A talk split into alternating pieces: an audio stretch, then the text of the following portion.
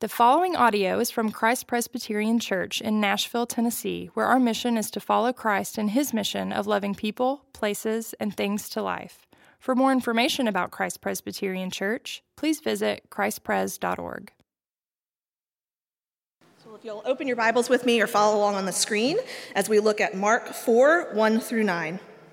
Again, Jesus began to teach beside the sea, and a very large crowd gathered about him so he got into a boat and sat in it on the sea, and the whole crowd was beside the sea on the land.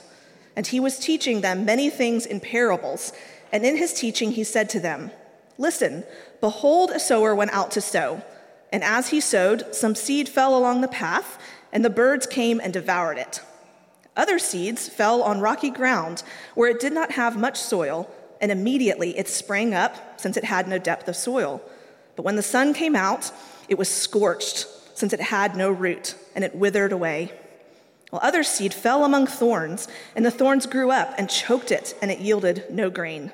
But other seeds fell into good soil and produced grain, growing up and increasing and yielding thirtyfold and sixtyfold and a hundredfold. And he said, He who has ears to hear, let him hear. This is the word of the Lord.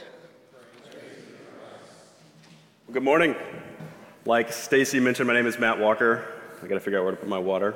Um, my name is Matt Walker. I've been at uh, Christ Presbyterian Church Music Row since day one, actually. Uh, for you hipsters, it was called Christ Presbyterian Church in town back in those days. Um, I actually worked for Stacy, like you mentioned, at RUF, Reformed University Fellowship, at Vanderbilt, right across the street. He left after my first year, which I feel like I should have taken as a hint, uh, but he hasn't gotten rid of me yet. Um, and then also, like you mentioned, I have the privilege of coming on part time as pastoral intern and youth coordinator. So I'm excited to get to work with a lot of you and serve the church in that way. Um, before we dive in, I want to ask for two quick concessions. The first is it's been, I think, eight years since I've preached. It's been a long time. I do, however, in my day job, talk about insurance to groups of employees so at any point, if I get really nervous, I want to reserve the right to just pivot to talking about deductibles and copays, if that's okay with you all. Um, second, this is the first time I've worn an over-ear mic. It's driving me crazy so far this morning. So alternatively, if I get really nervous, I want to reserve the right to bust out some Ed Sheeran that my wife and I saw last night. Uh, so two things. Um, so diving into our passage this morning. Um, a quick reminder about parables. So, parables make up about a third of Jesus' teaching. Uh, what a parable does, it's a story that moves his hearers sort of from the material world. So, he tells a story about things that are in front of him or are in front of his followers, but it moves from the material to the spiritual. Um, he's meeting followers where they are in parables. So, in this one in particular, uh, his followers would be uh, a part of an agrarian society. So when they heard about seed and soil and a sower, that would have connected immediately. They would have been used to those types of things. Um, he also teaches in parables because he likes to teach in stories. Jesus is a master teacher. Uh, you probably respond better to hearing stories than just instruction, and so that's why he teaches in stories as well. Parables also offer just a snapshot uh, of what it looks like to live as a part of the kingdom of God as I was thinking about that in particular, I thought about a time when I was in high school. I used to play in a soccer tournament every year in Disney World, uh, which was a really cool opportunity. One year, my middle brother Mike came with my dad and I to the soccer tournament uh, because he wanted to ride the roller coasters, wanted to go to the parks. So on our off days, we'd go to the parks. The problem was he hadn't been on a roller coaster in about a decade, and we found out the first morning that he had terrible motion sickness. So we get on the, the, the, roller coasters. He's having a miserable time. So we kind of scrapped that day. The next day, we devised a plan. We got Dramamine um, to, to, sort of, to sort of get him on Dramamine the morning of, so maybe he wouldn't get his motion sick on the roller coasters. As some of you know, one of the side effects of Dramamine is drowsiness. Uh, and I think somehow we slipped him extra drowsy Dramamine that morning. Uh, so in every line, waiting on the roller coaster, he's like nodding off, falling asleep. Like we're, I'm having to like nudge him to go forward in line and some of those long waits. Um, and if you looked at us, it would look like Mike was having a terrible day. But then we would get on the ride, he would ride it, he would have a good time. The adrenaline would kick in. We'd, you know, rock and roller coaster, Space Mountain, Tower of Terror, all the hits. And what I remember distinctly is as, you would, as I would guide you through the, the gift store the next day, there was also, uh, or the, after the ride was over, there's also a screen that takes a picture of everybody that's on the ride. Uh, I'm sure you've seen those before. And if you just looked at that screen, it would look like Mike was having the time of his life. So that little snapshot offered a picture of how his day was really going, when all else would say that he was having a terrible day if you just looked at him. So just like that screen on the overpriced ride photo, Kingdom Parables give us a snapshot of what it really looks like to live in God's kingdom. In the parable of the sower, specifically this morning, Mark is giving us four snapshots or four scenarios that specifically address what does it look like to receive the word of God? What does it look like to hear the word of God? So that's our question for today. What does it look like to be a hearer of God's word? And then what is your response? That's our question. We're going to look at it in three ways, and I apologize, they are alliterative. Uh, I didn't intend for it to be that way, but the passage made me. So our three points are the seed, the soils, and the sower. Um, so starting out, the seed. Uh, before I, before I dive in, so we read verses 1 through 9 this morning. Verses 10 through 13, uh, the disciples actually come to Jesus and sort of say, What did you mean by this parable? They were confused. And so then verses 14 down through 20 in this passage, Jesus actually interprets the parable for the disciples. So when I read back through the passage, I'm going to read the first part that we read, but also Jesus' interpretation of uh, that portion as well. Uh, so starting back in verse 1, the seed. And he began to teach beside the sea and a very large crowd gathered about him, so that he got into a boat and sat in it on the sea, and the whole crowd was beside the sea and on the land. And he was teaching them many things in parables.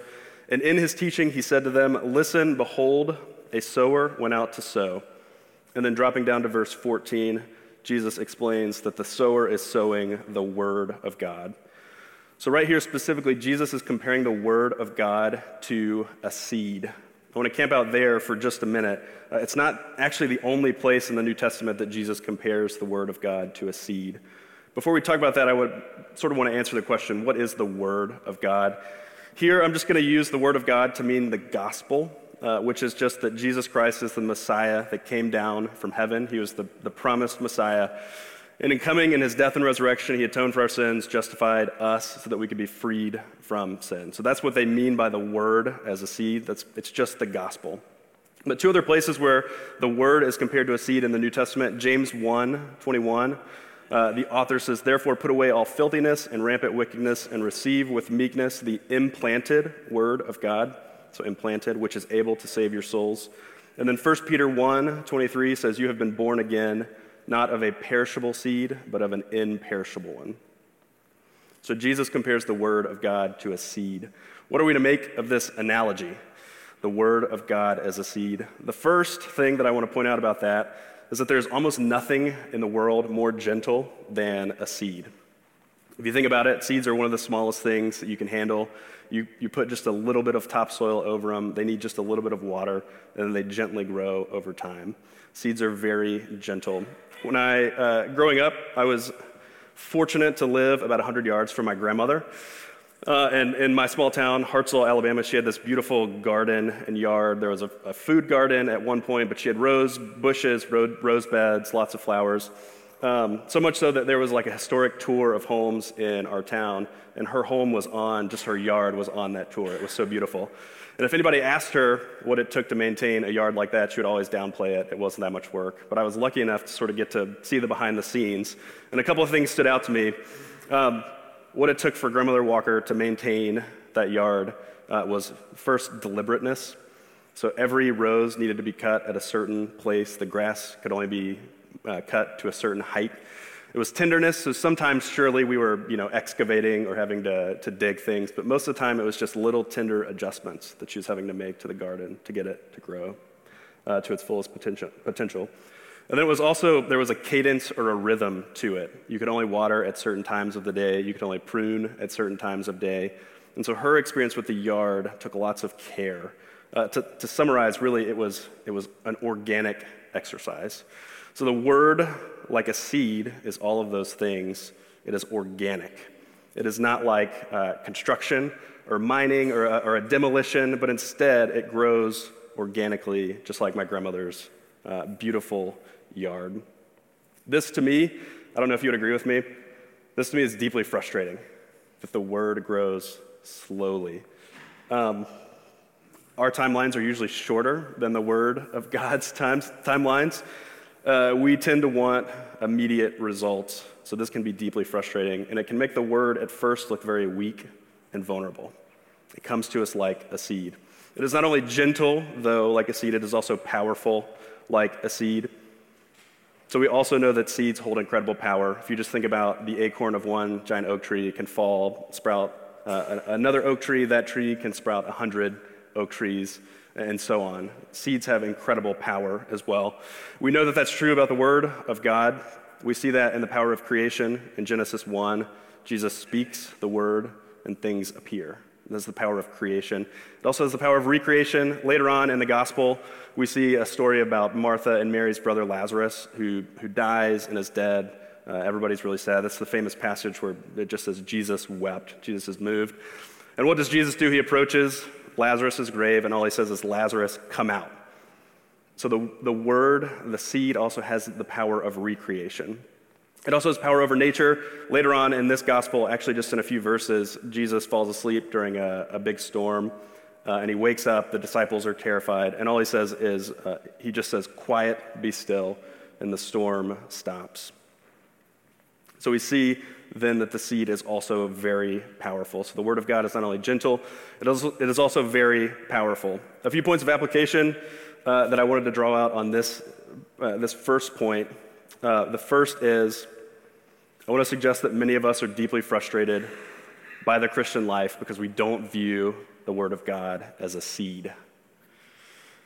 I think immediately about my two year old Henry. Uh, I, I, cook him breakfast almost every morning. It's usually eggs most morning, most mornings. And in his estimation, when I crack the eggs in the bowl, that's when they should be on his plate in front of him.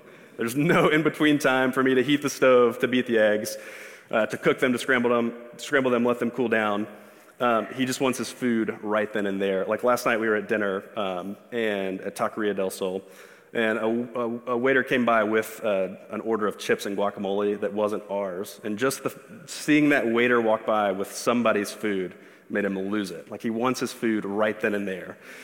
Um, I, I think we are exactly like him as we approach the Christian life.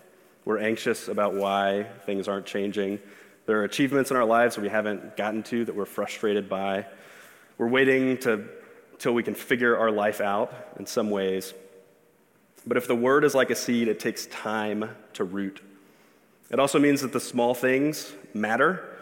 This is a tough one for me. So, the little mundane aspects of your life uh, that you don't want to pay attention to, if the word of God is like a seed, those things matter. So, the, my posture towards Henry when he's yelling at me to cook his eggs in the morning, that matters. The little decisions that we make are important if the word of God is like a seed. We are always moving in one direction or the other.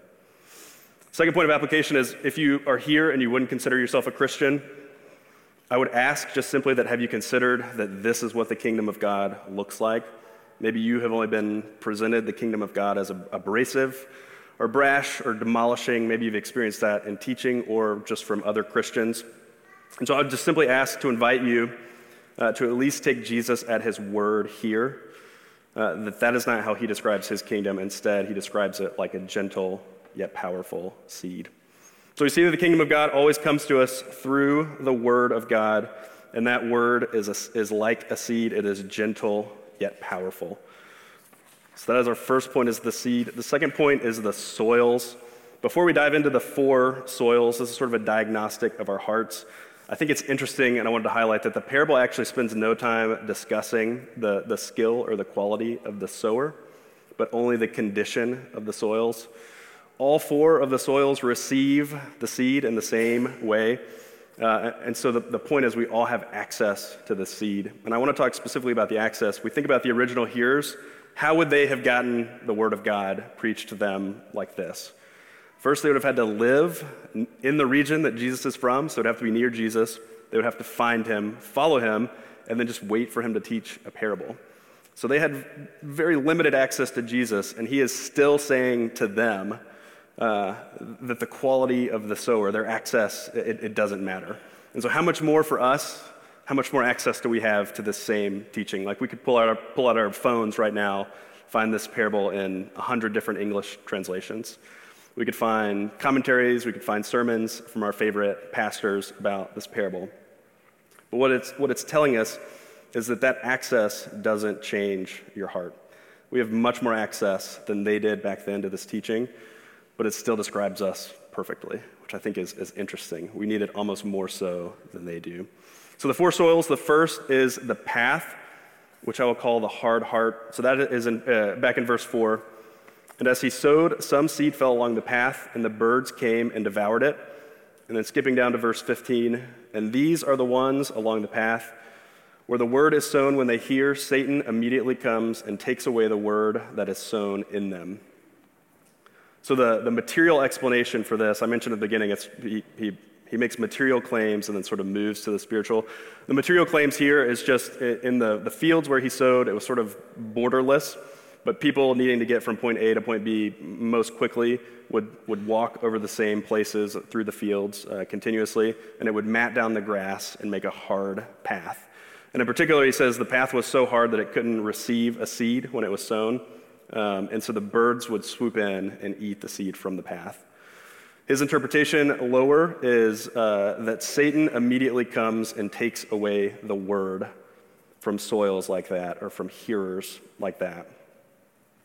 This reminds me of Genesis 3. So I talked about creation, Jesus speaking creation into existence uh, in the last point in Genesis 1. In Genesis 3, we famously see the fall. Uh, when Adam and Eve uh, sin, they're separated from God uh, and are, are, kicked out of the garden. Um, and if you read Genesis 3, the, the account, uh, the serpent approaches Adam and Eve and says, Did God actually say that you could not eat of any tree in the garden?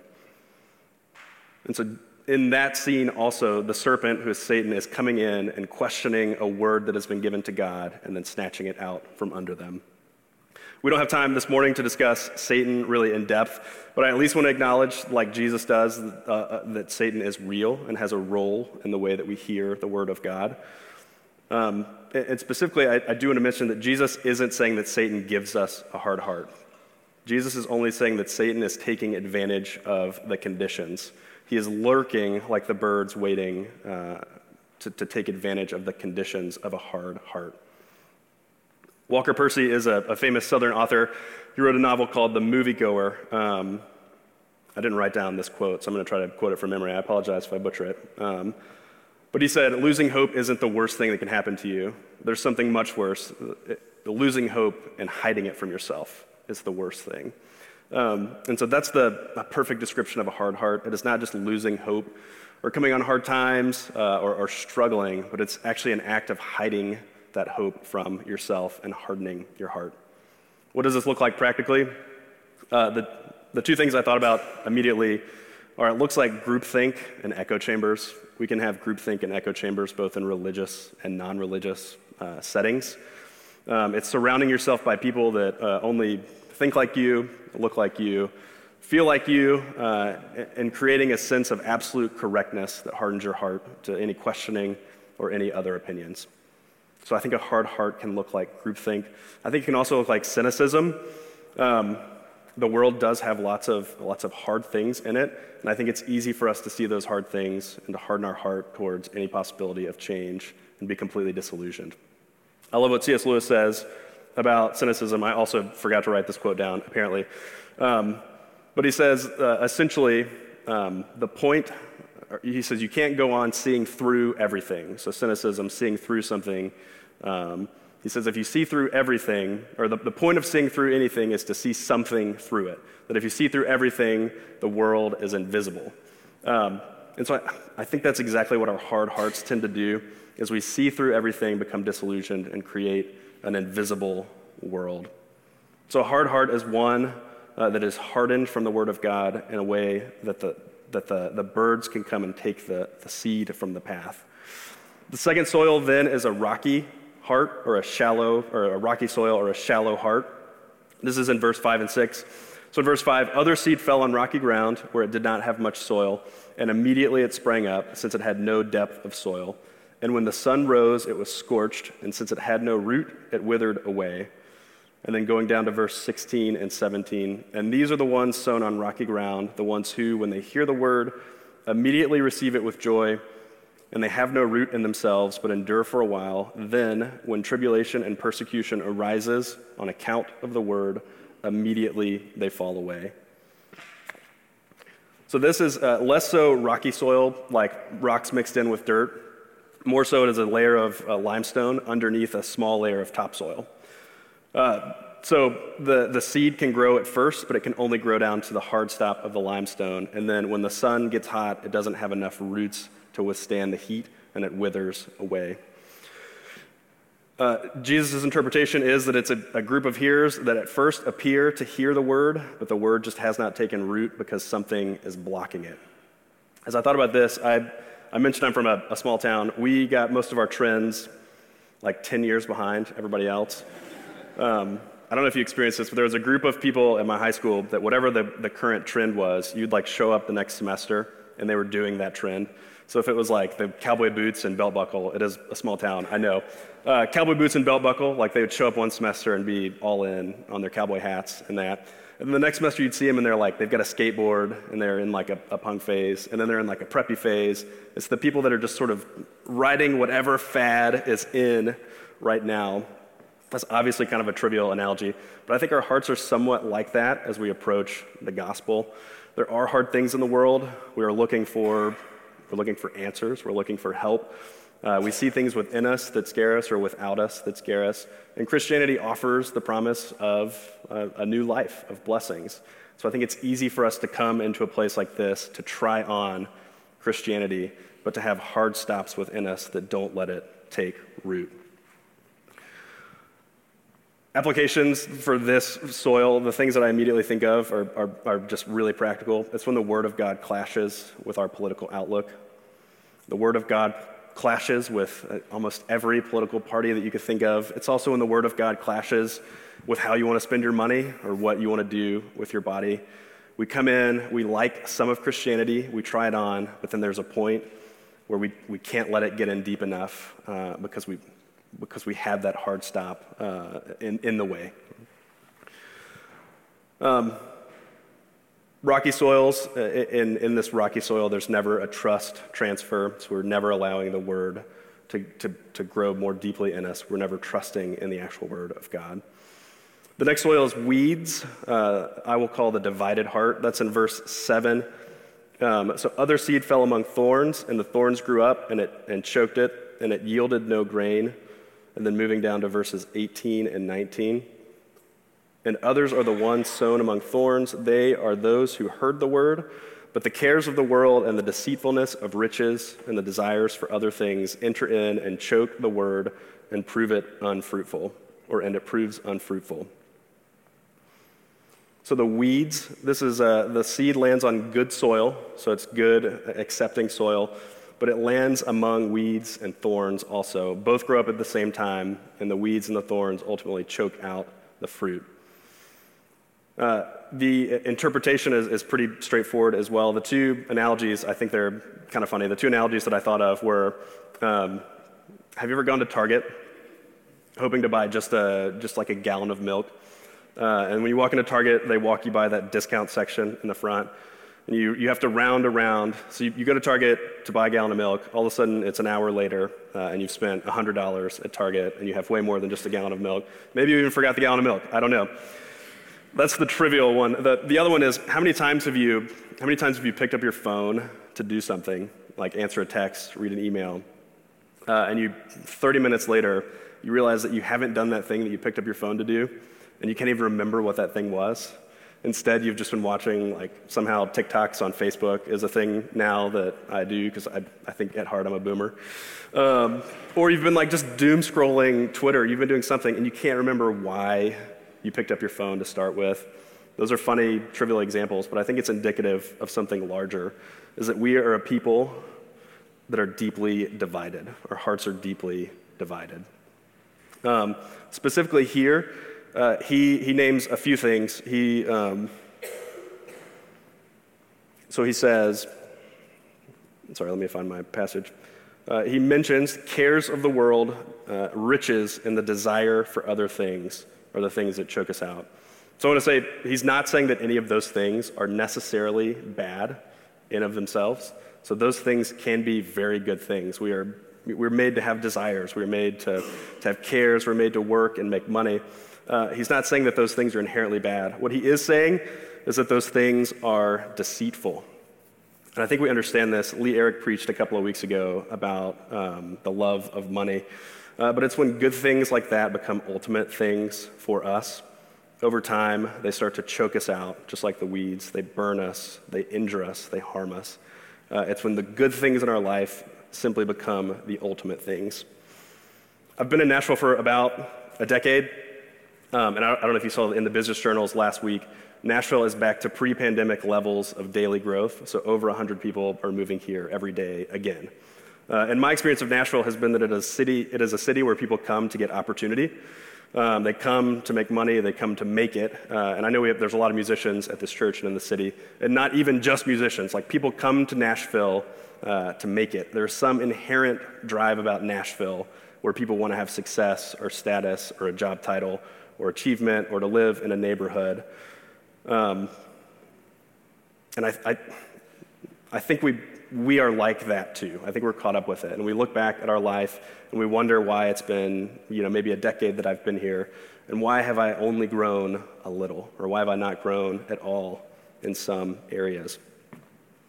And I think I think I want to I want to suggest that I think it's because we're terrified to lose those things that choke us out.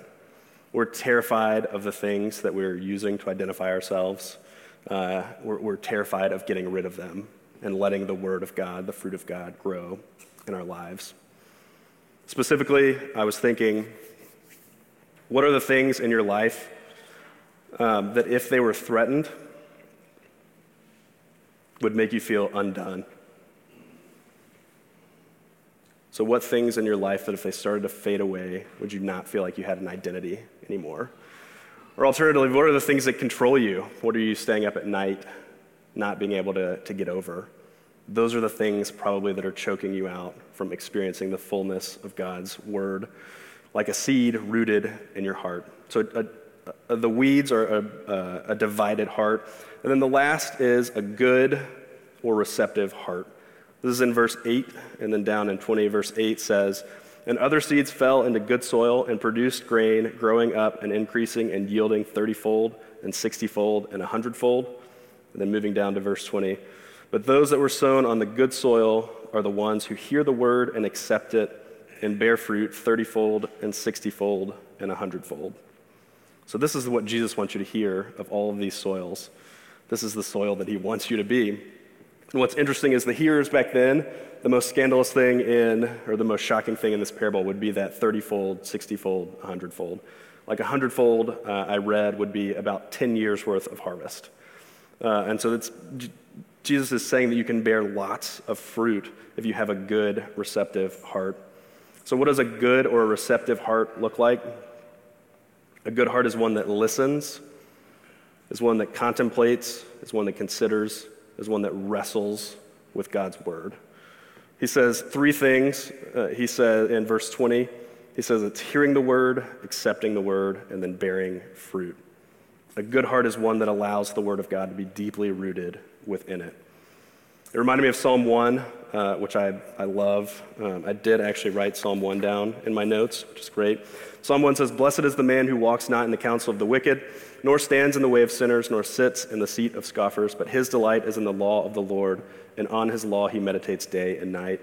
And then specifically, he is like a tree planted by streams of water that yields fruit in its season, and its leaf does not wither. I think this is a perfect picture of what it looks like to have a good, receptive heart. Um, it's not ignoring the world. It, is, it, it talks here about the counsel of the wicked, the way of sinners, the seat of scoffers. It is ingesting other things and mulling them over and wrestling with the Word of God. But ultimately, his delight is in the law of the Lord, the Word of the Lord. And on that law, he is meditating day and night. And the result is that he is like a tree planted by streams of water. Um, a couple of other passages uh, that it made me think of. Um, Romans 6:22, but now you have been set free from sin and have become slaves of God. The fruit you get leads to sanctification, and in its end, eternal life. Ephesians 5:9, for the fruit of life, light is found in all that is good and right and true. Philippians 1, 9 through 11. And it is my prayer that your love may abound more and more with knowledge and all discernment, so that you may approve what is excellent and be so pure and blameless for the day of Christ, filled with the fruit of righteousness that comes through Jesus Christ to the glory and praise of God. If you want to really simplify it, it's just the fruit of the Spirit. That's what having a receptive heart looks like. It's love, it's joy, it's peace, it's patience, it's kindness, it is goodness, faithfulness, gentleness, and self control. So, good, receptive, the good soil, a receptive heart, it hears the word, it meditates on it, it accepts it, and then it bears fruit. A couple of applications. These were the toughest, I think, for me. Um, I don't know if you'll feel the same way. Um, good soil is far less concerned with how it is positioning, positioning itself, or far less concerned with the way it is inserting itself into situations. And it is far less concerned with fighting for its own hearing. Good soil is far more, uh, let me see if I can say this correctly, is far more interested uh, in, in giving a hearing to Jesus than getting a hearing for itself. It is not a selfish soil, uh, which is tough. I feel like in my everyday life, I almost feel like I'm on trial and I'm giving, sort of having to give like a, a testimony on the stand to people at work or at home. Uh, and, and, this is, we sort of live in that posture. But a good soil, Jesus tells us, um, is far more interested in giving the word a hearing rather than getting its own word. Ultimately, Jesus is just telling us to be still. He is telling us to be patient. He's telling us that the Word of God is like a seed, it works slowly and deliberately over time, so we must be patient with ourselves and others. He's also, like I said at the top, the, the, skill of the sower is never questioned, just the condition of the heart. So he's telling us don't forget who is the one that is doing the sowing. Uh, so it should drive us to humility as well. So, the soils, the, the, the concluding thought I had for the soils is verse 9 here. Um, it says, And he said, He who has ears to hear, let him hear. I kept reading that passage over and over again as I was preparing. The question I asked myself is, Who has ears to hear? It's everybody. We all have ears to hear. Um, it doesn't exclude anybody. We, we are all hearers in some way. Um, but specifically, it is only here asking us to hear. It is not asking us to soften our own hearts or to break the, the, the layer of limestone. The heart stops we have, it's not asking us to, to pull weeds in our divided heart. It's simply asking us to believe in the one who can do those things, who is the sower. And that's our last point. This is where the passage ultimately leads us. Is that we have a gentle yet powerful seed. The Word of God is gentle and powerful like a seed. We get this great diagnostic of the soils. What, what does our heart really look like? How is our posture towards Jesus? And then it ultimately leads us to the sower who is Jesus. I think it's interesting that Jesus describes himself in this way first, not as like uh, an Old Testament um, description that's picked up in Hebrews, is God as a consuming fire. Or even later in the New Testament, Jesus says that he comes with a sword. Uh, but first, he is describing himself as just a sower, which is a farmer. And that's who, that's who Jesus is. Um, his entire life was a picture of giving up power, of humility. Uh, he came uh, from heaven to earth. He gave up that right. Uh, put on the put on flesh. He took on human condition, the human condition. He took on all of our sin, anxieties. Um, he was a homeless carpenter for most of his life. And ultimately, he, he lived a perfect life, yet died a criminal's death. Not even in the city, they sent him outside of the city to be, to be crucified. So, Jesus' entire life is a picture uh, of this gentle yet powerful seed. He is, he is characterized by giving up power. He finally, uh, in, in John 12, he, uh, we see that the sower actually becomes the seed as well. Uh, so in John 12, it's right after Jesus in, enters Jerusalem uh, on a donkey uh, of all animals. Um, the disciples bring a, a, group of Greek people to meet Jesus. Uh, and he says to them, Truly, truly, I say to you, unless a grain of wheat falls into the earth and dies, it remains alone. But if it dies, it bears much fruit. Whoever loves his life loses it, and whoever hates his life in this world will keep it for eternal life. And anyone, if anyone serves me, he must follow me, and where I am, there will my servant be also. If anyone serves me, the Father will honor him. I love that. Truly, truly, I say to you, unless a grain, unless a seed of wheat falls into the earth and dies, it remains alone. But if it dies, it bears much fruit. That's exactly what Jesus did for us. He became voluntarily weak for us. He is the seed that goes into the ground and dies so that we could bear fruit. That's the secret to the, the power of the gospel. As vulnerable and as weak as it can look to us, that's the secret to its power, is its weakness. There's a concept in the Old Testament, or in the whole Bible, of first fruits. So in the Old Testament, the Israelites would give the very first of their harvest to God to both honor him, but to also say that we trust you in giving us the, the rest of the harvest. They would give their first portion to God. In the New Testament, Jesus is actually described as our first fruits. Um, so our, the, the concept is our best portion, um, our trust, everything that we have is in our first fruits, Jesus. There's nothing we can bring, there's nothing we can claim other than Jesus, our first fruits. Um, so, the, simply, I, I, would leave you with a question um, this morning is what, what soil, I know we're coming from a thousand different places this morning, but what soil represents your heart this morning? What soil? And I would simply ask then um, if we could all come in humility take Jesus at his word here uh, and listen to him and accept him so that we can bear fruit. Ezekiel 11, 19 um, says, And I will give them one heart, and a new spirit I will put within them. I will remove the heart of stone from their flesh and give them a heart of flesh. This is our sower. He is the only one that can remove our, our hard hearts, can soften them. He can remove the rocks from our hearts. He can, he can cure our divided hearts. He's the only one that can. So I'd simply ask you to come and consider Jesus. He alone can give you a heart of flesh and make you bear fruit. Would you pray with me? Father in heaven, thank you for uh, your word. We Thank you that we have a, a space to, to get to dive into it. We Thank you that we have your word preserved in our language and can look at it we have so much access to it. It is such a blessing. I pray that you would be um, with us this morning. Remind us that you are the only one that can give us soft hearts, that you are the only one that can remove the, the blockages from our hearts. You are the only one that can cure our undivided hearts. You are the sower who became the seed so that we could bear fruit. I pray that you would help us, Spirit, to meditate on that, to chew on it, to wrestle with it uh, this morning and throughout the week. It's in Jesus' name we pray. Amen.